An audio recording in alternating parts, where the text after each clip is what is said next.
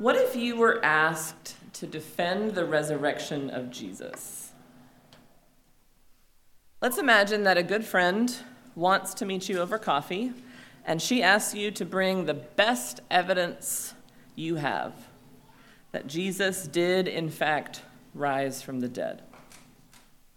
How would you prepare for this meeting? Would you gather all the written testimony you could find from the best historical texts? Would you make a philosophical case for the existence of God, a God who has power over nature and death? Would you try to find scientific evidence for the possibility of resurrection? Or would you use some other method uh, to convince her that Jesus is in fact alive?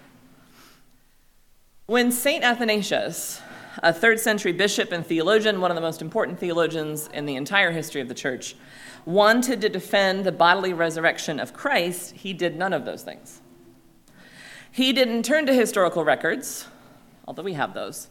Uh, philosophy or scientific investigation, those are fine and good, but he didn't turn to those to make his case. Instead, he pointed to the witness of the martyrs. What proof do we have that death has been conquered in Christ's resurrection? Well, in his classic text on the incarnation, Athanasius said, Look to the Roman arena. I'm going to quote him briefly. Now that the Savior has raised his body, death is no longer terrible. For all who believe in Christ tread death under as naught, and choose rather to die than to deny their faith in Christ. For they verily know that when they die, they are not destroyed, but actually live and become incorruptible through the resurrection. Then he goes on later, he says, Before men believe in Christ, they see in death an object of terror and play the coward before him.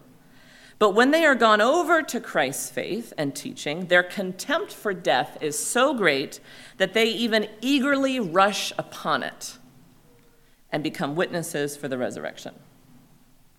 We have numerous accounts of martyrdom in the history of the church. One of the most moving, in my opinion, comes from Eusebius' church history. Saint Blandina was a young woman martyred in the second century amidst gladiatorial games in Lyon, France. What was done to Blandina was grotesque, and I won't, I won't share that with you. But through it all, she refused to renounce Christ. Eventually, Eusebius says, she was fastened on something like a cross, and wild beasts were let loose on her. Her fellow martyrs were awed and inspired by her witness, Eusebius says. For in the combat they saw by means of their sister with their bodily eyes him who was crucified for them. In other words, when they looked upon Blandina's bodily witness and her virtuous character, they saw Christ himself through her. Athanasius points to this in other stories as proof that Jesus is alive. How else do you explain the fact that a cowardly band of working class Galilean Jews became fearless preachers willing to die rather than deny that their Lord is alive? How else do you explain Blandina and Perpetua and Felicity and so many others willing to suffer torturous death rather than deny Christ. Athanasius says the best explanation is that what they said happened really did happen. Their beloved rabbi, Jesus of Nazareth, who was crucified and buried, actually rose from the dead. Through him, death has died, and everything is changed. The trouble is, for many of us today, it doesn't always feel like everything has changed, right? We don't have many martyrs in the 21st century United States. And looking at the world around us, we often see more evidence of this present evil age, ruled by wicked powers and principalities, than the abundant resurrected life of new creation. Many of us are facing exhaustion and isolation after a year and a half of pandemic living. Can I get a witness? We're anxious Many of us are uncertain about the future, and let's just take our pick of reasons why, right? New virus variants, millions of people still refusing to be vaccinated. We're disillusioned and frustrated in the face of an unfinished national reckoning on racism, increasing white nationalist entrenchment, incessantly multiplying conspiracy theories. I can't even keep track anymore a deeply contentious national election that we're still not recovered from, an attempted insurrection at the Capitol back in January, and countless public leaders who seem, in the end, despite their best intentions, perhaps, completely incapable of doing anything about it.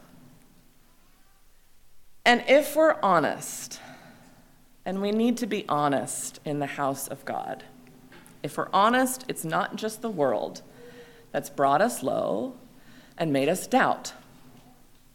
Too often, the church has seemed impotent in the face of these challenges, too. The words of Dr. King from 1963 still ring painfully true today. He said, So often the contemporary church is a weak, ineffectual voice with an uncertain sound. So often is an arch defender of the status quo. Far from being disturbed by the presence of the church, the power structure of the average community is consoled by the church's silent and often even vocal sanction of things as they are.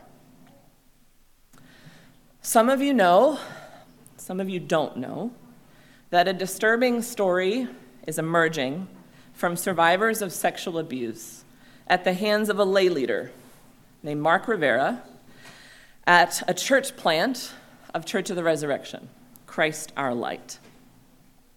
This happened two years ago, but the story is beginning to come out and has been taking place online since June 26th. So if some of you, this is news to you, it's probably because you're not on Twitter.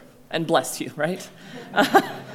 um, but I, I apologize if you're hearing this for the first time. This is difficult to share and to hear. Religion News Service has published a story on it as of yesterday. Uh, more news outlets are sure to follow suit. But, but here's, I'm going to summarize it briefly. So far, two survivors of Mark Rivera's predation have come forward to tell their stories. He's currently facing more than a dozen abuse and assault allegations. He is now out on bond awaiting tri- trial for child sexual assault, and he's under investigation for rape. The story the abuse survivors have told about what they've suffered is, is bad enough, but they've also shared a detailed, documented story of clergy and other leaders at Church of the Resurrection in the Diocese of the Upper Midwest failing to respond appropriately.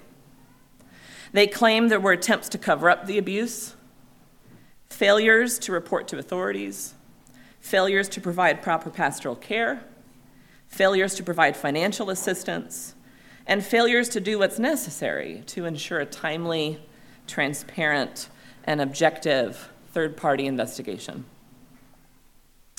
As a result, the church has compounded the trauma of these survivors, forcing them to do an extraordinary amount of work, not to mention expose themselves to public scrutiny, in order to push for justice. As of Thursday evening, Bishop Stewart Ruch has taken a temporary leave of absence while an investigation at the provincial level commences. I share this story with a lot of grief, and if I'm honest, not a little anger. I have no doubt that the leaders at, at Res did not intend for this to happen, right? No one, no one does. I don't question their good intentions or sincerity. But the truth is, good intentions and sincerity count for nothing when women and children are being abused and proper actions are not taken to protect them and help them. Sincerity is not a substitute for competency. So, why am I sharing these things tonight? So, a few reasons. First, the story is rapidly gaining traction, and I don't want you um, to be uninformed when it emerges locally and maybe even nationally. The second reason, though, is that many people at Savior, many of us, have connections to Res in various ways. Some of your sisters and brothers in this room I have spent time with, mourning together and, and raging together and working through their, their reaction to what, what has been discovered and disclosed. So I want their pain to be acknowledged as well and, and, and lifted up, their burden shared. The third reason why I'm sharing it is that I don't want to sugarcoat the challenges that we're facing as a capital C church uh, in this moment. Even though these abuses did not happen in our parish, with our bishop or our diocese, their witness necessarily affects ours. And sadly, what happened there is not an isolated incident. Other stories in other dioceses are already emerging as a result of this one, and it's only been a couple weeks. Just yesterday, just yesterday, I met with survivors of another mishandled abuse case in another diocese. The Anglican Church in North America, like other ecclesial bodies before us, looks to be heading toward a national, province wide reckoning on sexual abuse. And we need to be able to face it calmly and fearlessly and faithfully with God's help. So, how do we, how do we even begin to do that? Believe it or not, I think that Paul, in our text tonight, in 1 Corinthians 15, gives us a big part of the answer with his simple gospel message. So let me just read the portion of it again. He says, I handed on to you as of first importance what I in turn had received that Christ died for our sins in accordance with the Scriptures, and that he was buried, and that he was raised on the third day in accordance with the Scriptures, and that he appeared to Cephas, then to the twelve. Then he appeared to more than 500 brothers and sisters at one time, most of whom are still alive, though some have died. Then he appeared to James, then all the apostles. Last of all, as to one untimely born, he appeared also to me. These few verses give us the earliest summary we have of the gospel preached by the apostles. This is what they preached, and those who call themselves Christians have proclaimed it ever since. And what they proclaimed is shocking, incredible truth that Christ is risen. Is this claim ludicrous to the rest of the world? Yes, of course it is. Yes. Everyone knows the dead don't rise. Everyone knows this. Yes, even first century Jews and Gentiles, and before the scientific revolution, even they knew that dead people don't rise. And yet, that's precisely what hundreds of them and eventually thousands of them proclaimed. And that's precisely what the Christian church has proclaimed for 2,000 years. But what about us? Are we, in our own day, in the face of so much evidence to the contrary, really supposed to believe the resurrection is real? Are we really supposed to believe that sin is overthrown, death is defeated, evil is vanquished, and God is making all things new? Yes. Yes, we are. In fact, not only are we meant to believe it and proclaim it, but we're meant to build our entire lives upon it. Because Christ's resurrection is not an additional add on to Christian faith, it is the very heart of our faith. In times like this, especially in times like this, it is truly our only hope. It's our only hope. As a church, our common confession is, to put it very simply, Jesus is alive and Jesus is Lord. He's alive and He is Lord. This confession unites us. Even after a year and a half apart, zooming from our homes, this confession unites us. It's what brought us together tonight. And most importantly, perhaps, this confession gives us a new way of life. We no longer live as those who are perishing. We live as those for whom to live is Christ and to die is gain. Now, certainly our era has unique challenges, but the church has always experienced, always experienced the tension between the already of the kingdom and the not yet of the kingdom. Christ's resurrection means that God has begun to make all things new. Death is defeated, and everything sad is coming untrue, as Sally Lloyd Jones says. We will one day be raised just as he has. And yet, we are still awaiting that final consummation. New creation has begun, but it's begun within the shell of the old creation. And so both realities now exist side by side. Opposing kingdoms have been allowed to continue, and they are waging an unrelenting war on God's kingdom and God's people. Darkness and light mix, the wheat and the tares grow up together, even in the church. We know that one day there will be no more weeping, there'll be no more loneliness, no more fear, there'll be no more sickness, degradation, or death. But for now, we wait. We watch, we pray, and we persevere.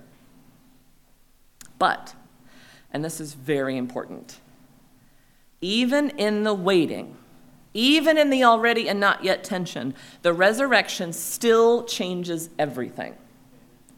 And the change is most fully visible when the church demonstrates the new life that Christ's resurrection has provided.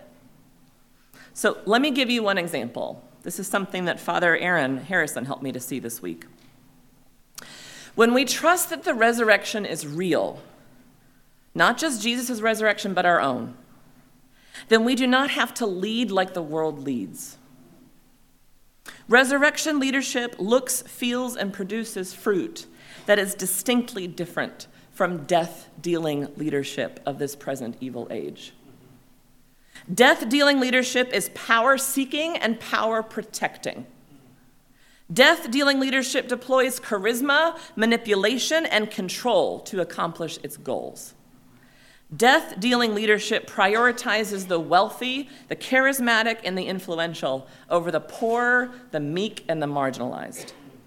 Death dealing leadership is, as Dr. King said, focused on the preservation of the status quo at all costs. Resurrection leadership, though, prioritizes truth telling. Resurrection leadership desires the light of judgment because we know that God's purifying fire is for our good. Resurrection leadership knows that, as John Webster says, the church is holy only as it is exposed to judgment. Repentance is what makes our holiness visible not the assumption of moral superiority. Resurrection leadership is humble, compassionate, ready to repent, eager to make restitution. Resurrection leadership knows the church is not the kingdom of God.